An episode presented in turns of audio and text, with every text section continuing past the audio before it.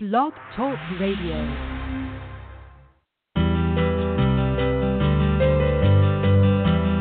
You're listening to Connect on blogtalkradio.com. Catch us on the web at umconnect.info. welcome to this episode of Connect. I'm Michael Rich, the Web and Communications Manager for the Western North Carolina Conference. And today's guest is Reverend Diron Chloe. He's a pastor at Metropolitan United Methodist Church in Greensboro. He's been serving in this conference since 2003 and was ordained an elder at the 2016 annual conference. Today, we're going to find out more about his call and his ministry. So, welcome to the show, Diron. Well, thank you for having me on today.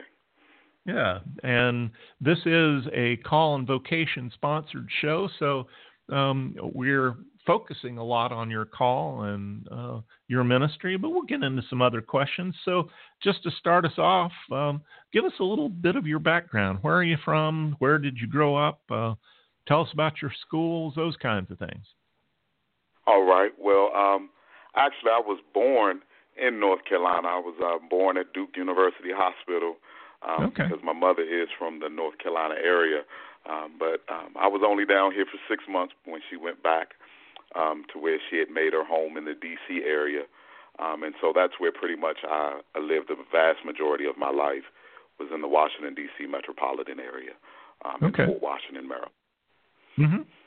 I know exactly yeah. where that is. I used to be in. Uh, oh um, well, I was at uh, Greenbelt, Maryland for a while, and then in okay. Silver Springs, and so, uh, and then at one point, um, uh, Bladensburg. So I know that area. Okay. Okay. Great. Yes. Yeah. So I so mean, you grew I, up there. I, and... I, the. Mm-hmm. Yeah. Go ahead. Oh, I was just going to say, yeah. I mean, I'm, I'm pretty much. Uh, a DC boy um, through and through. Still, uh, I mean, I think even all of my favorite sports teams still um, reside. Um, uh, Redskin fan, uh, uh, Wizards fan, Capitals fan, and even okay. though I've moved before they even got there, I'm a Nationals fan. So, um, yeah, I, I love the DC area still. Okay. So, what brings you to North Carolina? Well, um, it was just a sense of calling. When I after I accepted my call um, to ministry, I started working um, within churches there. Um, but it was around 2000, the end of 2000, going into 2001, um, where I really just felt God um, instructing me to move um, to the place where I was born and to move um, to North Carolina uh, hmm. with me and my young family, and that's what I did um, to start working as a youth minister at a church in uh, Lenoir. So um, okay, it was just the calling that pulled me to North Carolina. All right. So that's 2000, 2001. Um, You're working as a youth pastor in Lenoir, and yeah. uh, uh, something got a hold of you because by 2003 you're a local pastor in this conference. Yes. Um, that was uh, interesting. Um, what had happened was uh, Reverend Miller Carter. Uh, mm-hmm. I had the opportunity while he was in Lenoir to preach at, I believe it was Harper's Chapel, um, where he was um, in Lenoir. Um, I came and did a revival for him one night um, while I was a youth minister, and uh, we just began to have some conversations about, you know, the differences between the AME Church and the United Methodist Church, and um, uh, I've always wanted to to try to see what could be done to bridge um, the Methodists um, to get us all back together as a family. And um, uh, had a conversation with uh, um, Dr. Rice, um, who was the superintendent at the time in that area. Mm-hmm. And from there, went to go see Dr. Graves, and um, that they uh, he was telling me that there might be a possibility for me um, if I was to transfer from the AME Church to the United Methodist Church, and um, I was all, um, given the opportunity to be appointed um, in um, Newton, and so that's how okay. I kind of got here, um, just through those kind of connections. All right. So, tell us more about your call story. You you heard the call to come to North Carolina. well, let's talk specifically about that call. What what was God's call on your life like? What did it sound like? Um, well, for me, it's always been. Um, I grew up um, pretty much in the church um, since I was younger. I mean, I was in private Christian school, um, elementary school, and I guess around uh, the age of 12 um, is when I first started hearing the inkling that this may, um, of God, just hands being on me to just kind of say, um, I've called you to to be a preacher and a pastor. Um, and at the time, I I didn't think too much of it, but it was around 15 when it just really became strong on me. When I knew that this was um, what I was called to do for the rest of my life, even though there was a part of me who wanted to still, um, you know, uh, do certain things that I wanted to do. I kind of really sensed that um, pastoral ministry was something that I was going to do for the rest of my life. Okay. And and I'm just making this comment because I've done a lot of these call and vocation um, things, and uh, we've had a number of guests come on. You might be the youngest that heard the call at 15 of all the ones that I've done so far. Oh That's, wow! Uh, okay, pretty amazing. Yeah, most most of the folks I've talked to, uh, it wasn't their first inkling. Um, uh, they had other desires, and uh, but you may be the one that heard it youngest uh, at 15, and and you actually mentioned 12. You started hearing that call, so that's um, yeah. that is a fascinating uh, story, and it it came up growing up in the church, and uh, I'm certain. Um, if your church growing up was like all the AME and AME Zion churches that I grew up around, you were in church all day.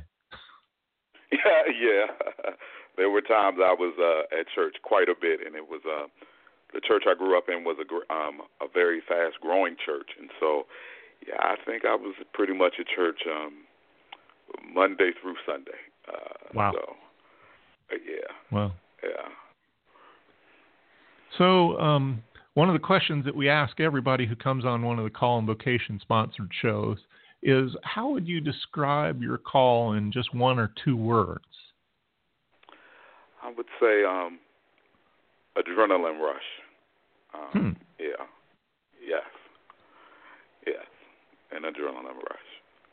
Yeah. You want to unpack that a little bit? How does okay? How, yes. How um, describe? And I guess because there are times where uh, you have great sense of adrenaline from things that excite you, and mm. moments where you're terrified.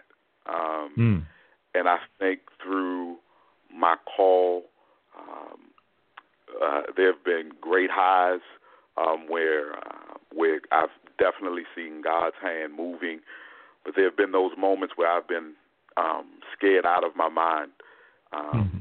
and the adrenaline um, of fear just kind of kept pushing me through. Um, even like moving from the D.C. area to North Carolina. Um, I thought I was going to be on the eastern side of the state because um, that's where my grand uh, my grandmother and uh, my mother's side of the family reside. But when I God called me to be the youth minister at Lenoir, I mean, I went and it was just me, my wife, and my two young children at the time, uh, mm. really not knowing anyone. And so that fear, um, but just knowing that I knew God's hand was on me to go, um, it just kind of energized me in the in the face of the fear. All right. Adrenaline rush. I'm going to remember that one.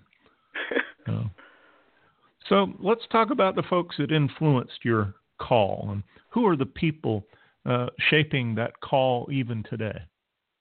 Okay. Um, I guess for today, um, the two people who have been most influential um, in the ministry in recent years, especially since I've um, come over to the United Methodist Church, I would have to say are um, uh, Dr. Percy Reeves and um, mm-hmm. Dr. Charles Kiker. Um, okay. They have really um, influenced me, um, Pastor Reeves, just simply because of the church planting aspect and doing church um, in the United Methodist Church just a little bit differently than many of our um, regular African American churches operate um, with the style of music and um, just starting uh, from scratch with um, Sanctuary. And uh, I mean, he's just really um, spoken into my life and just been very helpful. And Charles Kiker, um, being I grew up in the AME church, a church dealt that dealt really heavily with um, a lot of social justice issues. Mm. I really felt that I needed balance in my life, and um, uh, Charles has really helped me because um, he comes from a different perspective than what I grew up with, and I think that has helped me um, to seek um, the balance that I always knew God was trying to give me in my life of being able to deal with cross racial issues and things like that. So um, I would say, in the present tense, Percy Reeves and Charles Kiker have really made a huge impact in my life. Hmm. Yeah, and that, that's very interesting uh, that you talk about the balance and um, the various things. Uh, just curious about music. Um, I, I, have a good friend that he and I went to college together. He's a pastor of an AME Zion uh, church down in Montgomery, Alabama, and mm-hmm. uh, one of the things that he says is that um, the music um, within that denomination uh, really holds uh, his congregation back, and that uh, he's got a bishop telling him you've got to use that hymnal and you've got to sing these old songs, and um, you know probably most of his church grew up with a more black gospel tradition that uh, is wide open. And I was wondering if that was similar in the AME church, or um, was it a little wider open?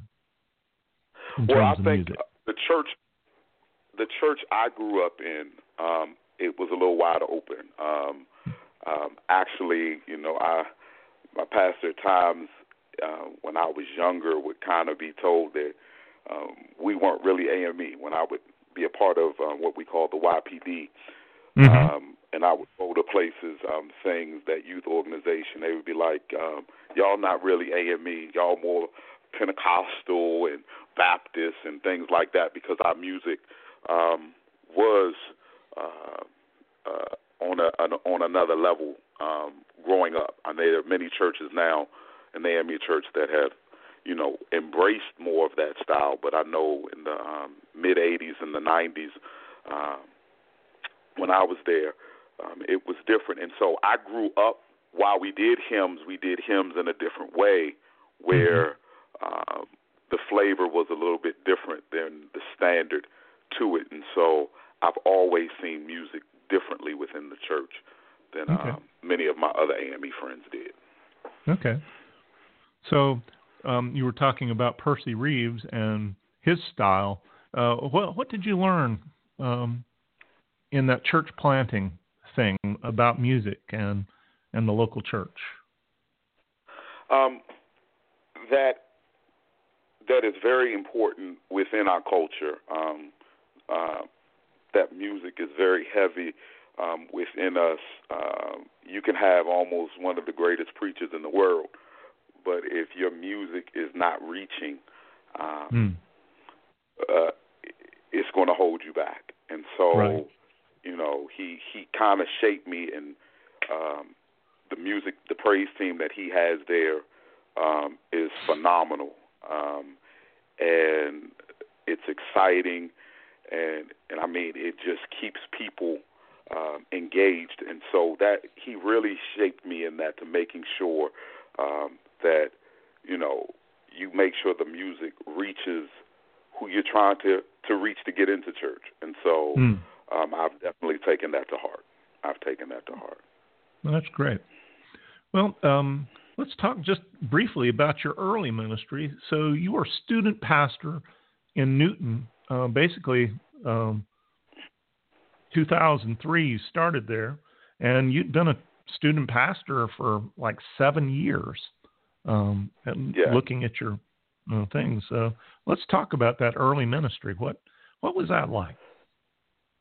Um, being that was my first uh, uh, opportunity to be a, uh, the lead pastor, um, it was different. Um, and there were parts of me that sometimes um, Newton, um, being a different community than I, I grew up in, um, there were moments where I felt almost on the outside, um, just because I guess of my background from the D.C. area in comparison to Newton, and mm-hmm. then being that when I got there, I was 27 years old, um, and you know there were many members there who you know would tell me I have grandchildren your age, and and yeah. so my age kind of um, you know they looked at me more of as a child, grandchild, where uh, they loved me in that kind of form,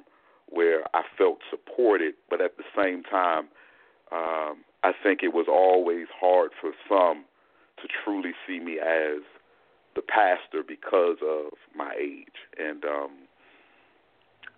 but I mean, we had I had a great opportunity there. I loved every moment um, that I was at Newton. We grew.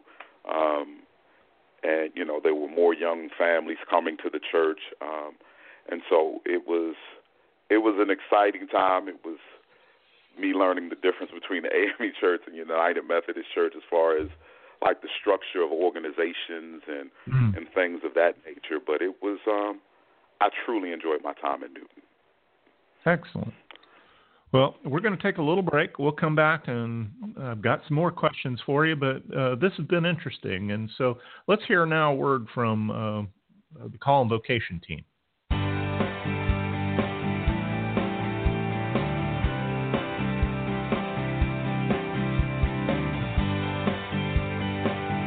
I'm Jim Parsons, the chair of the Call and Vocation team for the Western North Carolina Conference. We are thrilled to partner with UM Connect to bring you some unique conversations in 2016. Our team is focused on cultivating a culture of call within our conference.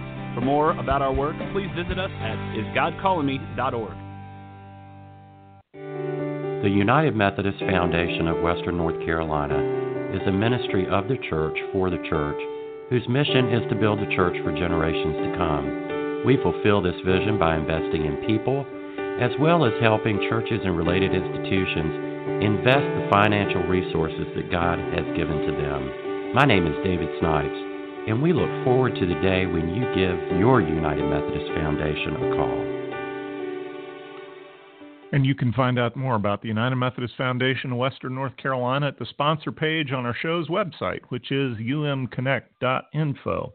And so we're back with the second half of the show with uh, Diron and we were talking about his early experience at uh, at Newton uh, and moving over from AME to uh, United Methodist Church. And uh, just this past year, uh, you were ordained at annual conference, and um, I mean you've been at it a while, from a youth pastor in 2000 and finally getting ordained in 2016. What did that experience uh, say to you? Um, that experience was so affirming. Um, and yes, it has been a while. Uh, being that I was even on track um, for ordination in the AME church um, mm. before I came over um, and transferred over to the United Methodist Church, um, um, people acknowledged the call on my life even when I while I was 15. But at the time of living um, in the D.C. area, it was kind of um, you had to wait till you finished college, even before they would normally even let you begin the process. And so, mm. um, and so yeah, so to watch people who were called similarly to me, and my pastors acknowledged them and acknowledged me, but because they had their degrees, they were able to begin the process then. Um, and my pastor would just say, Diron, um, once you finish graduating, um, everything will move through. But then the transfer, you know, move to North Carolina, then transfer to another denomination and restart all over again. Uh, it just seems like I've been going at this for years upon years. Mm. But um, it was a very affirming. Um, even when I went through the board um, in, in February, um, the affirming nature of it all. While I've always acknowledged that I knew God had called me. Um, it was just a blessing for me to have that affirmation of sisters and brothers in the faith to say, um, Diron, looking at um, your body of work um, in your ministry, we acknowledge and affirm that we truly believe that God has called you and that you would be a benefit to the kingdom and the United Methodist Church. Hmm. Yeah, I got to thinking uh, just then. Uh, the first time I worked in a church, I was working with the youth and children, was in 1978, and I didn't get ordained until '93. 15 years myself, and uh, yeah. it's crazy um, to to think that long process, and and what a great feeling it is to get through, and yes, uh, to know that you've been affirmed by your conference and uh, made uh, made one of uh, the members of this conference.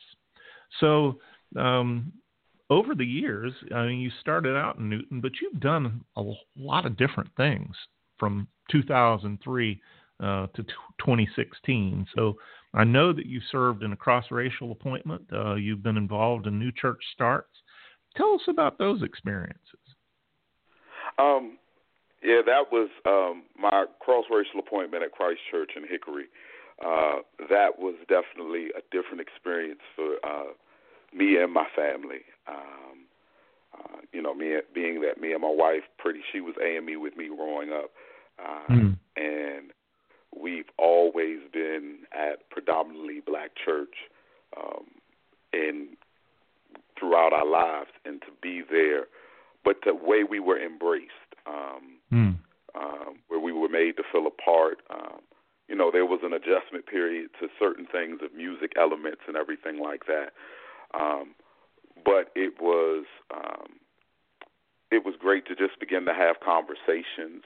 It helped me um, go through a healing point in my life um, of of dealing with some racial issues.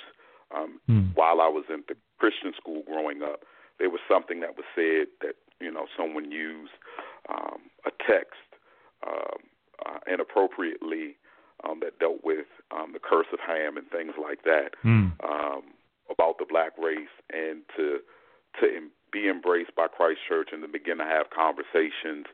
Um, it was very it was it, it was a process of healing me um, of dealing with some racial hurts that I had, and so um, I truly love my time at Christ Church. Um, and I, I, I get called back uh, a little bit. I've actually been there twice this year um, to pre, and so it, it's just been a blessing and a privilege um, to have served there and to still have a relationship there. Okay, so yeah, um, and the that new was church start. start. Yeah. Mm-hmm. That that was uh, that's really a part of the ad- adrenaline rush um, for the ministry to see um, the people that we were able to touch. Um, while the church start did not um, last as um, as I had hoped and prayed, um, but just to go through the process of trying to get something um, from nothing, um, mm. just having my family uh, from the very beginning, and you know, getting a team together. Um, uh, doing the worship and all the other aspects of setting up chairs every week, um, mm. passing out flyers, and then at the same time, when we started having service, to try to make sure um, my message was um, something that was of a benefit. Um, that, uh, but it was exciting. It was. I mean, it, there were days that um, I was like, Lord, I don't know how much more I could deal with um, of not knowing. You know, right. being in a, a set church you kind of had an idea almost every week of who was going to show up. People would call you to say, "Or oh, Pastor, I'll be on vacation this week." When I was, you know, pastoring at Newton, but the church start uh, every Sunday. It was okay. I don't know who may show up today, um, right? And if if thirty show up, great. 15, 20. I mean, there were just there were just moments where you just didn't know who was showing up. Um, but we still we loved it the the opportunity to be a blessing um, to others. It was still there was while it didn't work the way I wanted, I would never uh, take that moment back in my life. I would always want to live through what we went through with the church start. Mm, I hear you. So you moved from there to Metropolitan in Greensboro. You've been there yes. since 2014. Uh, so how is that? That has always been one of sort of our flagship downtown kinds of churches in in you know a major city in uh, Western North Carolina. Uh, what's that experience like?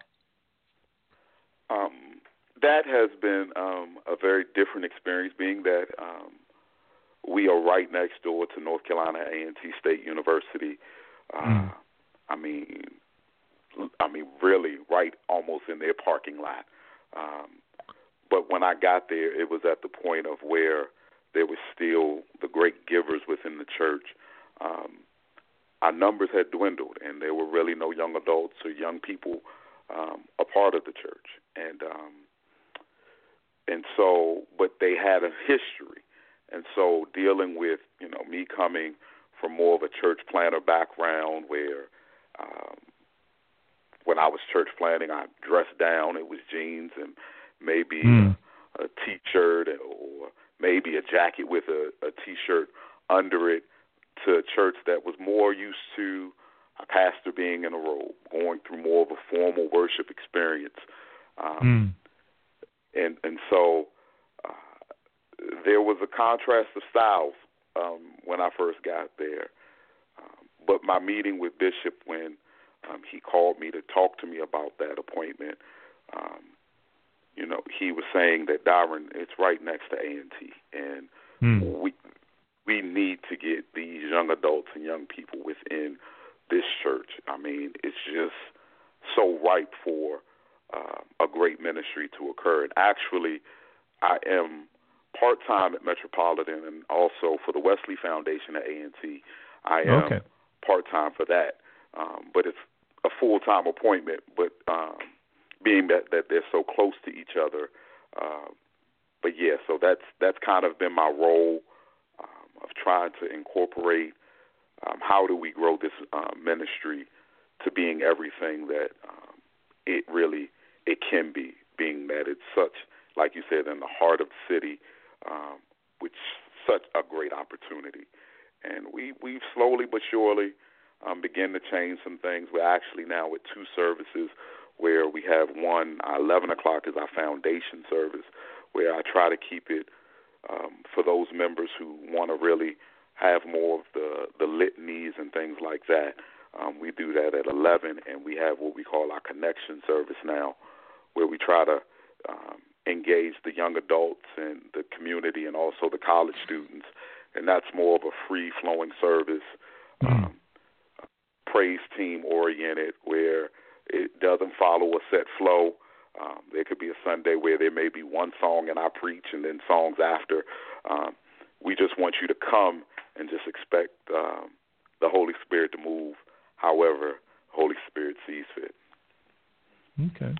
Well, we're getting down toward the end, and uh, hmm. you know, I had another question. It may take longer, uh, but maybe you could make that sort of your last word as well. Um, what are the challenges that you face as a African American pastor here in Western North Carolina? What are what are some of the difficulties? But what are uh, some of the joys that you have? Um, I, I guess for me, um, the joys uh, would be uh, just to be able to connect. Um, like I said, moving from AME to United Methodist, one of the things mm. I hmm. really wanted to do was do connection, um, and and not be in a divided sense. But that goes almost to the fear right now. Um, mm. For me, just like what's going on in our communities, um, to make sure I speak um, a prophetic voice to certain things that are occurring in our country, um, especially what just happened in Charlotte. Um, right. This, uh, um, you know, over last night, to make sure that I can speak prophetically, but also to connect where we can begin to truly dialogue. And so it's a, a fearful moment because I think sometimes people don't want to talk, but it's also a joyous opportunity because I really think um, we have, as United Methodists, an opportunity to really begin to engage one another and have these tough conversations and and realize yes it's going to be difficult conversations but we can have them. And um I'm just excited about not what's happening but the potential for us to be able to help heal some of the wounds that are taking place to realize um uh you know there are those who saying there's certain things that make it more divisive well I think sometimes when you push things under the carpet and don't discuss it, it's not that the division wasn't there. It just mm-hmm. was under a rug or under a carpet. But now things are happening where it's making it to the forefront. And I just believe this is our opportunity to step forward and begin to really help um, help um, change some things. But we just have to be willing to have these conversations, and that for me as African American pastor in the Western North Carolina Conference is where do we really begin? Um, and mm. what churches really truly want to have these hard conversations and um, realizing it's not going to be, uh, you know, just getting together for one afternoon of talking is going to uh, solve all of this. This is going to be months, years of really sharing one another's stories and burdens in order to get these things um, to be alleviated. Uh, I agree totally. Well, I thank you for the conversation today and for giving your time. It has been a great conversation, and I hope that others will listen to it and that we'll be able to uh, share this with uh, with many throughout this United Methodist connection. So, thanks for giving your time today, Diron. All right, thank you so much. All right, and thanks everyone for listening to us on Blog Talk Radio. The show is going to be available shortly as a podcast at the Blog Talk Radio page and on this show's website and on iTunes. So keep up with the latest at umconnect.info, and we're going to be back next week connecting United Methodists and their stories. Thanks to our sponsors, the Western North Carolina Conference and the United Methodist Foundation of Western North Carolina. You can find out more about them on the sponsors section of the website, umconnect.info. I'm Michael Rich, and you've been listening to Connect.